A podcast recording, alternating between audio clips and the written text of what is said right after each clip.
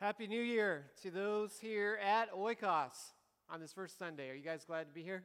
Yeah. Of course you are. You wouldn't have got up, up out of bed and made your way over here. I'm thankful that you're here. I'm thankful that we get to strive after possessing that promise together.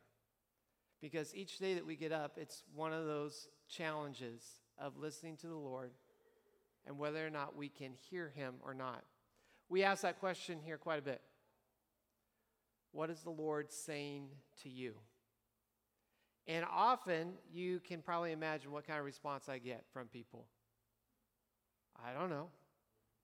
Or I don't think he speaks to me. Or it's been kind of silent lately. Others may say that I don't think that God speaks to us anymore. That time has gone and it is past. But hearing the voice of God and seeing his signs are really important as we live our lives. When we lose his voice, we lose our direction. Too often, people have seen God as distant and unavailable, as a non participatory action within our lives. We could even say for many, he's just absolutely silent.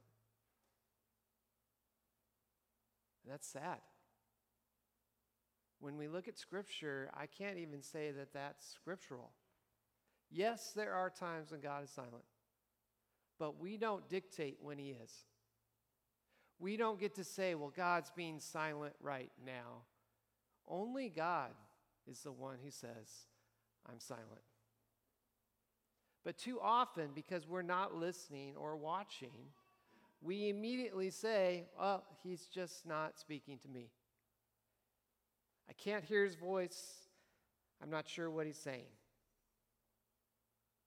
And when we see God as a non participatory God, our existence becomes a little dreadful, a little sad, probably a lot lonely. Today, the church celebrates this season called Epiphany. You heard Sylvia talk about Epiphany briefly. Epiphany. Does anyone know what Epiphany is? What? It's like aha. Yeah, it's like an aha moment. Historically, in the church, Epiphany is that Jesus is announced to the world. Because historically, they thought the Magi were perhaps Gentile or not Jewish. We'll talk about that a little bit. And so, because they came and worshiped him, Jesus was announced to the world. A new moment had occurred. And we're in this new year where we get to celebrate the Magi. And we'll, in a few moments, we're going to hear that story about these, we don't know how many, but some men saw, they watched, they listened, they followed. Most importantly, they believed. But this was not the first nor the last time that God had spoke. The wise men had seen the star, and God spoke to them through that star. But he had spoke ages before this. And as we look at church history, he speaks ages after that. In fact, many of the disciples who would follow after Jesus had ascended, after he died and rose again, then he ascended into heaven and he left disciples. And these disciples, their view of God was not one who did not speak. Instead, it was the contrary. In the book of Hebrews, it, it said, For the word of God is alive and powerful. It is sharper than the sharpest two edged sword, cutting between soul and spirit, between joint and marrow. It exposes our innermost thoughts and desires. Nothing in all creation is hidden from God. Everything is naked and exposed before his eyes, and he is the one to whom we are accountable. The writer did not depict God as someone who is not active or present, but instead as a God who's very active, who cares enough to know everything about you, who works for you, who will keep you accountable in the good things that you do and in the bad things that we do. He cares about your choices. He cares about your thoughts. This is not a God who is somewhere off in the distant, not involved in your life. Jesus himself talked about what he was going to do, this promise that he wants us to possess. And that promise that I'm talking about today is that God's voice is active, even today. Jesus said, But I will send you the advocate, the Spirit of truth. He will come to you from the Father and will testify all about me. Now, testify means to speak.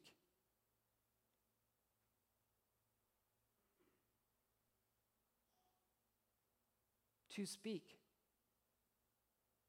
Jesus says, I will send someone to you to speak all about me. This is not a God who's silent. He's living and he's active.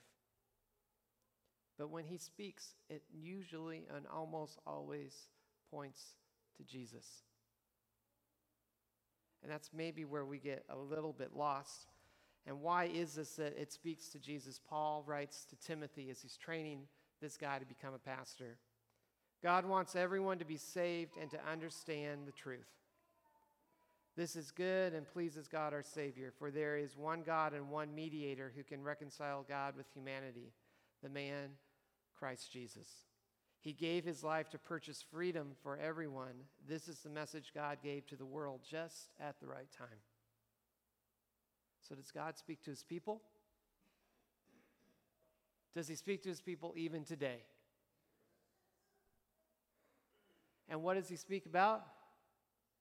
This is a common answer. This is real easy. What does he speak about? Jesus. Let's try that again because this is, you should get this one. Who does he speak about? Jesus. Yes, it's just, you know, sometimes we get tired of Jesus. In fact, I opened this up and I said, I often come back to people and say, Well, what is God saying to you? If you were smart, you would say, He's probably talking about Jesus. But instead, you go, I don't want to hear about it. I don't want to hear what God's saying. Because our inwardmost being revolts against God's voice. God speaks to his people, and he works through his Holy Spirit because he wants everyone to be saved. In our biggest doubt, when we are doubting whether or not this is even worth our time to come on Sunday morning, when we're doubting whether this is worth it to follow Jesus, when we're doubting whether Jesus exists, or if this whole Christmas thing is more about commercialism than it is about a Savior. God speaks to us gently and softly. Remember who Jesus is in your life. He wants you to recognize the Son, He wants you to be saved. And in today's story, we get to see and hear about a few men who were watchful and they saw the sign. Let's take a look at the story.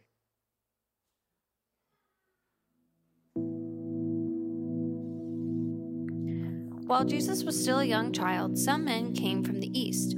Their research revealed that a royal redeemer would one day come to Israel. They studied the stars and saw signs that indicated this king had finally been born. They went to Jerusalem and talked to Herod, the king who was appointed by the Romans to rule over Israel. They said, where is the child who has been born King of the Jews? We see his star and have come to worship him. Herod was evil and cruel. He became angry when he heard the news of a different king born in his domain. Still, he controlled himself and told the men he'd look into the matter. He called for the priests and teachers and asked, Where does your scripture say Messiah is to be born? They were quick to answer, He's to be born in Bethlehem. Herod went back to his visitors and asked to hear more about the heavenly signs and exactly when the royal star first appeared. He then told them, Go to Bethlehem. Once you have found the child, report back to me. I'd like to go worship him as well. The men traveled a few miles to Bethlehem and went right to the house where Joseph, Mary, and the young child lived. They bowed down before Jesus and worshiped him. They gave him gifts of gold, frankincense, and myrrh. God warned these men that they were not to return to Herod, so they avoided Jerusalem and traveled home a different way. That night, an angel appeared to Joseph Get up. Herod will send soldiers to kill the child. Go to Egypt and stay there until I tell you to return. So Joseph got up in the night and took his family to Egypt. Herod was angry when he realized the men from the east had disobeyed him. He sent soldiers to Bethlehem and had all the young boys killed, those under the age of two.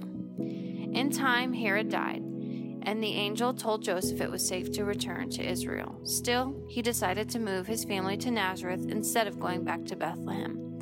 Jesus grew and became strong. He was filled with wisdom, and the grace of God was on him. So, this is one of my favorite stories.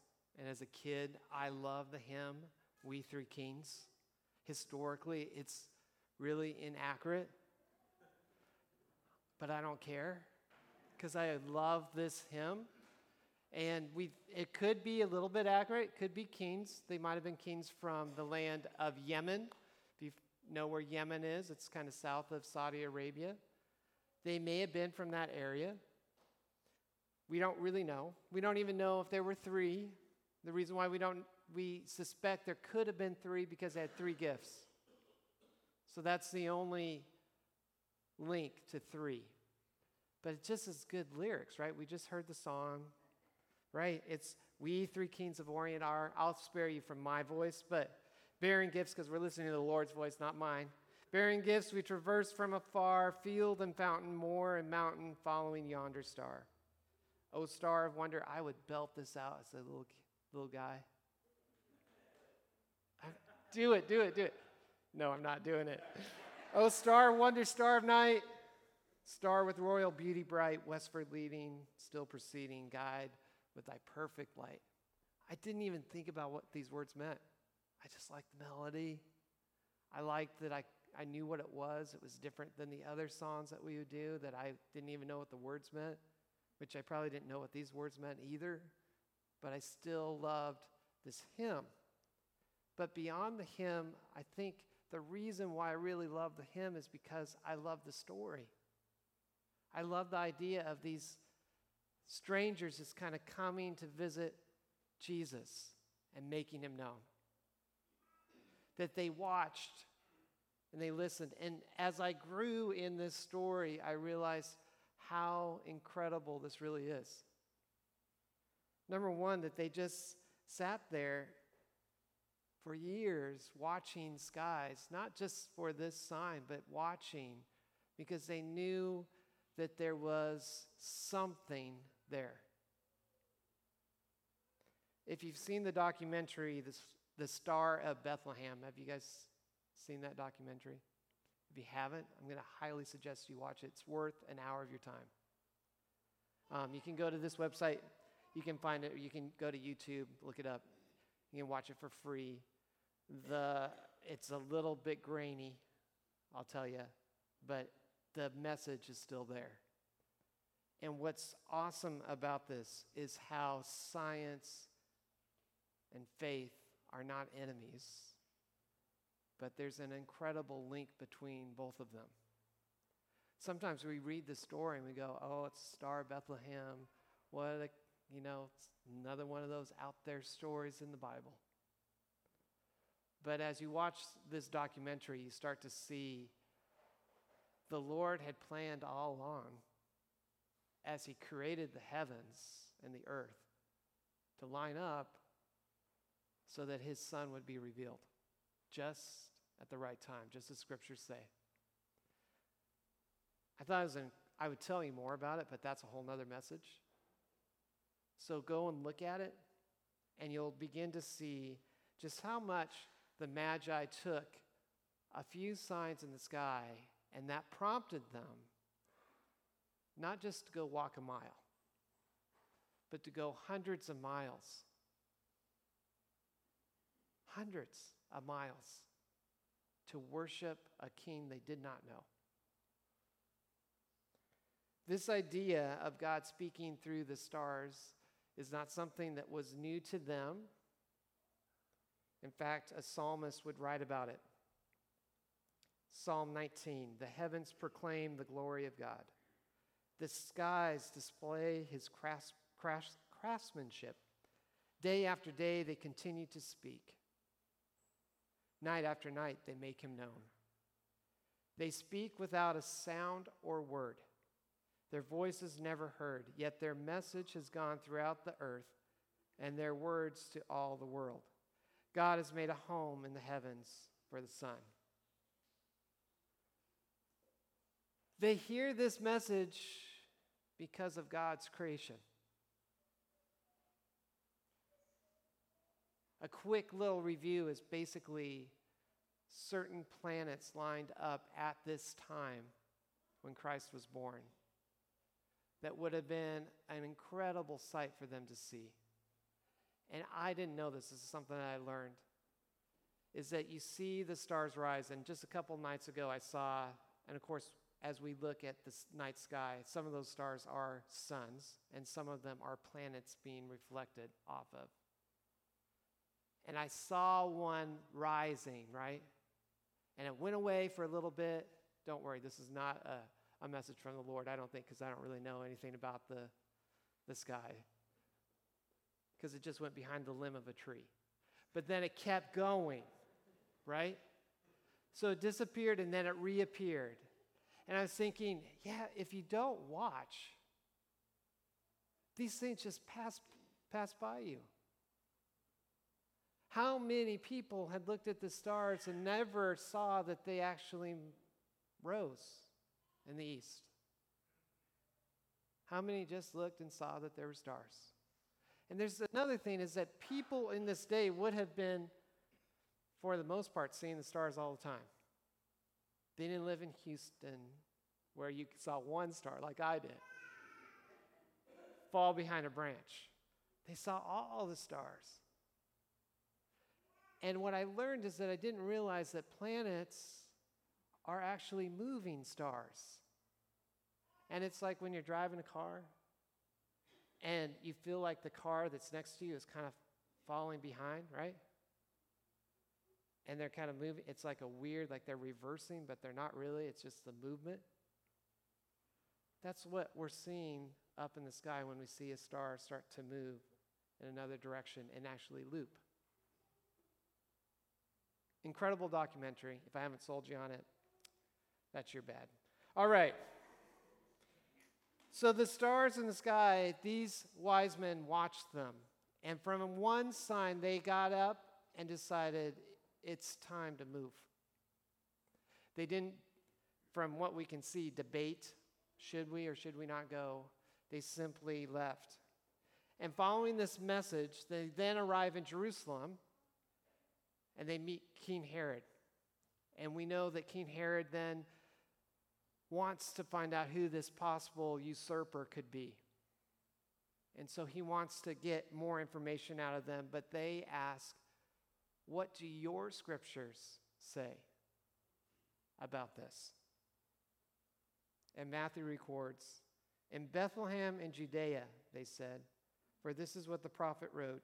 And you, O Bethlehem, in the land of Judah, are not the least among the ruling cities of Judah.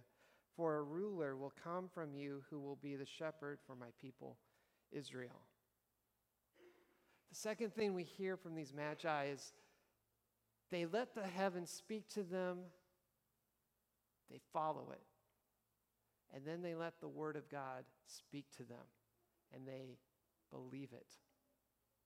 So quickly, they could have dismissed this prophecy from Micah that was said to them by the scribes in Jerusalem just kind of like we do with God's word. not for me today. But instead, they said, We're going to Bethlehem. Now, Bethlehem was a short jaunt, just a few miles south of Jerusalem. And so they went down to Jerusalem. And as I look at this verse, I thought about how many Jewish people in Jerusalem had heard this verse before. How many times over the history of readings had they heard that their Messiah would be born in Bethlehem? How many people in Jerusalem had looked up at the night sky and seen this phenomenon occurring, but did not watch long enough and then did not listen to the word? But these magi, they did. They believed it. And because the other people who did not watch or believe, they missed Jesus. But the wise men didn't. The Magi believed, and that's what gave them courage to follow. Now, I sometimes have a hard time encouraging myself to travel outside the inner loop. If there's an, something that's happening, like if someone goes, Oh, why don't you come out? Um, we're going to have it in Humble. I go, Oh, that's a long ways. or if they go, Come out to Katy, I go, Ooh. I lived in Katy, but that was like, you know, 16 years ago. And I don't go there unless I'm going somewhere else. It's a long ways. You got to plan your whole day around it. And that's me getting in my car. And I know some of you, you you're like, yeah, well, we just traveled from there to get here. but we traveled in a car. There was a thing on the news about the longest flight right now. It's 19 hours. And it's to Singapore from New York. And you fly over the North Pole and you come over just like that. and they're like, and we want to make sure people feel refreshed, so they get all these little meals. They've changed the lights so that it kind of keeps everybody on the right rhythm, and the seats are really nice. And um, and I was thinking, we complain about a 19-hour flight as, oh, can't believe you go on that. Or I complain about having to drive 40 minutes or a lot longer if there's traffic to Katy. Or I complain about having to drive to Nebraska to see my family, that it takes forever to get there.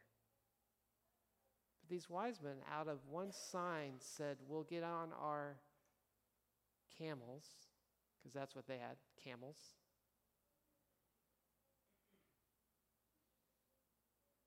And we'll go. I mean, I have air conditioning, I've got a radio, I've got a phone that gives me directions.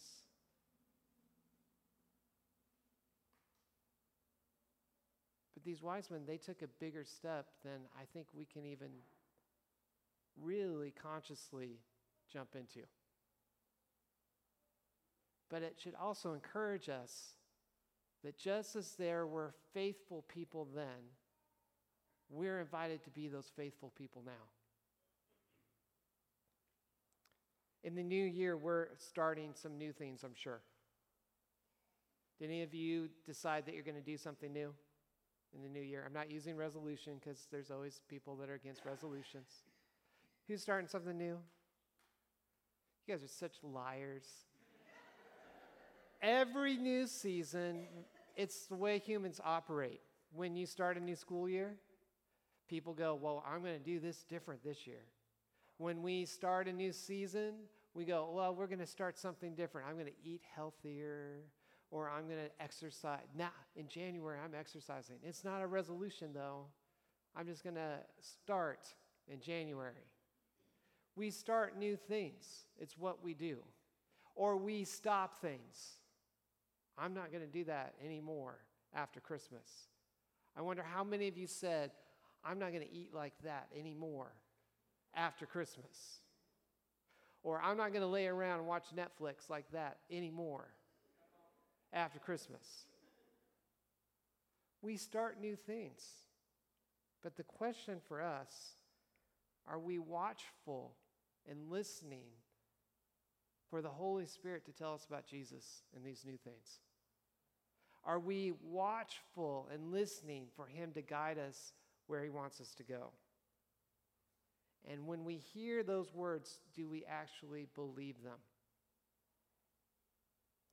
Some of our decisions will include some of those things I said losing weight, not shopping as much, or celebrating more, spending more time with your spouse, right? All these things are things that we talk about.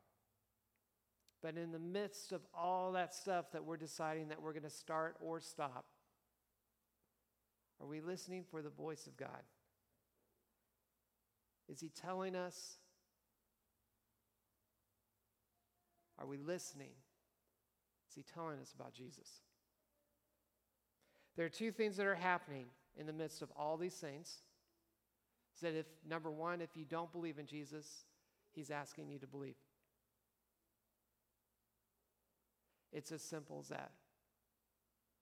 It may be from this documentary that you go and you go, wow, this is incredible. It has to be true that they actually saw a star. Or it may just be simply that you're here. Many of us come here because someone in our family believes. They may even think we believe, but we don't really believe, but we're here because they believe. But we're here more just because this Holy Spirit has already pulled you in here, whether you believe that or not. This is not usual if you didn't know that. Getting up on Sunday morning, listening to a guy who grew up in Nebraska, listening to some California do some music, right? That's not normal activity for the majority of America. Definitely not for the world. But you came. And you can either put that to, well, I'm doing this for the person I'm sitting next to, or you can start believing that the Holy Spirit is working on your heart. The second thing is, if you believe in Jesus, He is telling you through these signs to believe deeper, to begin following like you've never followed before. Our biggest problem is that we forget this great example of the wise men. And as I thought about them and their example, I thought, what are some things that we, that I often ask people, what do you hear the Lord saying in this? And they go, I don't know if I hear anything. And so, if you hear the Lord telling you to be generous this year, the common or the common response that I hear is, I don't know if I can. Or I don't know if I have everything in line. Or I'm not sure how much we're going to make this next year. Or I'm not, I've got these other things I want to do, and so I'm not sure if that's where I want to put my priority. The example of the Magi was they saw a sign, they packed up some pretty nifty gifts. I mean, just fall back into this. It's not just a little story where they come with these little boxes. They didn't know who this king was or if he was for sure even born. And they were willing to traverse a desert where there were marauders ready to steal whatever they had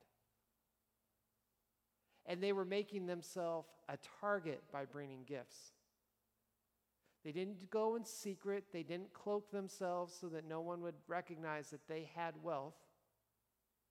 They were recognized as wise men bearing gifts. It's hard for us to jump into that example of faith, but that's how they were generous. They didn't look at Jesus, even though they didn't even know his name, as someone not to be worshiped with their gifts. Instead, they went all out.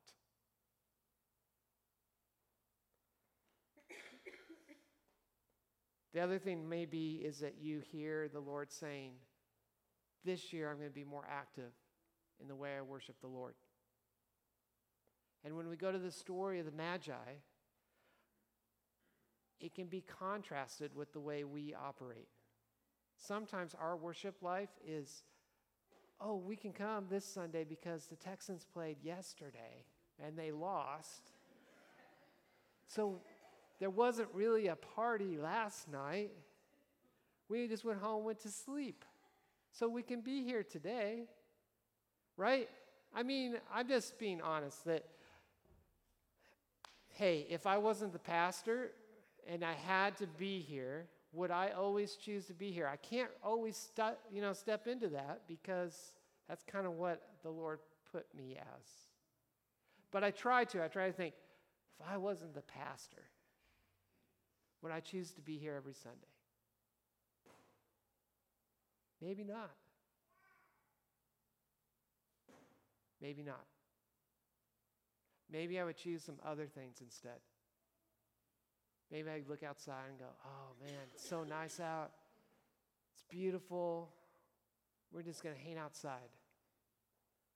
Or maybe I would look at the new shows that we're on and go, we're just going to binge watch some shows in the house. But the example of the Magi was we're going to get on our camels. Again, we're going to traverse the desert. Not only will we bear gifts, but we will worship him. And I thought about this too. Just this is so because they came about a year, maybe almost a year and a half after Jesus was born. So kind of take your nativity set, and this is how I always do it. The wise men, I always set them a ways away. so I remember this didn't all happen on one night. This is like a year and a half later. Mary and Joseph were not in the stable, hopefully. That would have been a pretty grim existence for a year. They were in a house. And the Greek word for Jesus was like toddler. That's why we kind of guess about a year, two years out. And these maybe three guys show up, and Mary and Joseph welcome strangers in their house.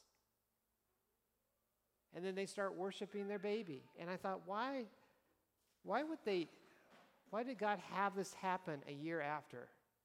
And then I thought about, well, it's because He knows us.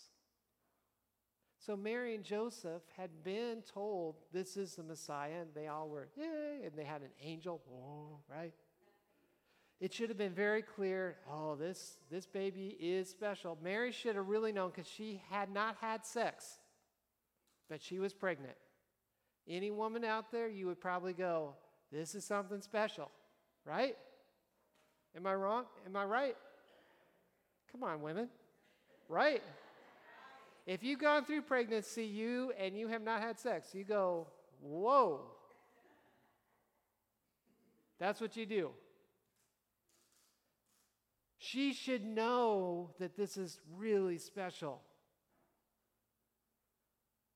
But I think about, you know, it wasn't that much longer after the Magi visited that Jesus was in the temple and they didn't know where he was. And they were like, Why are you sitting in the temple? He goes, Because I'm in my Father's house.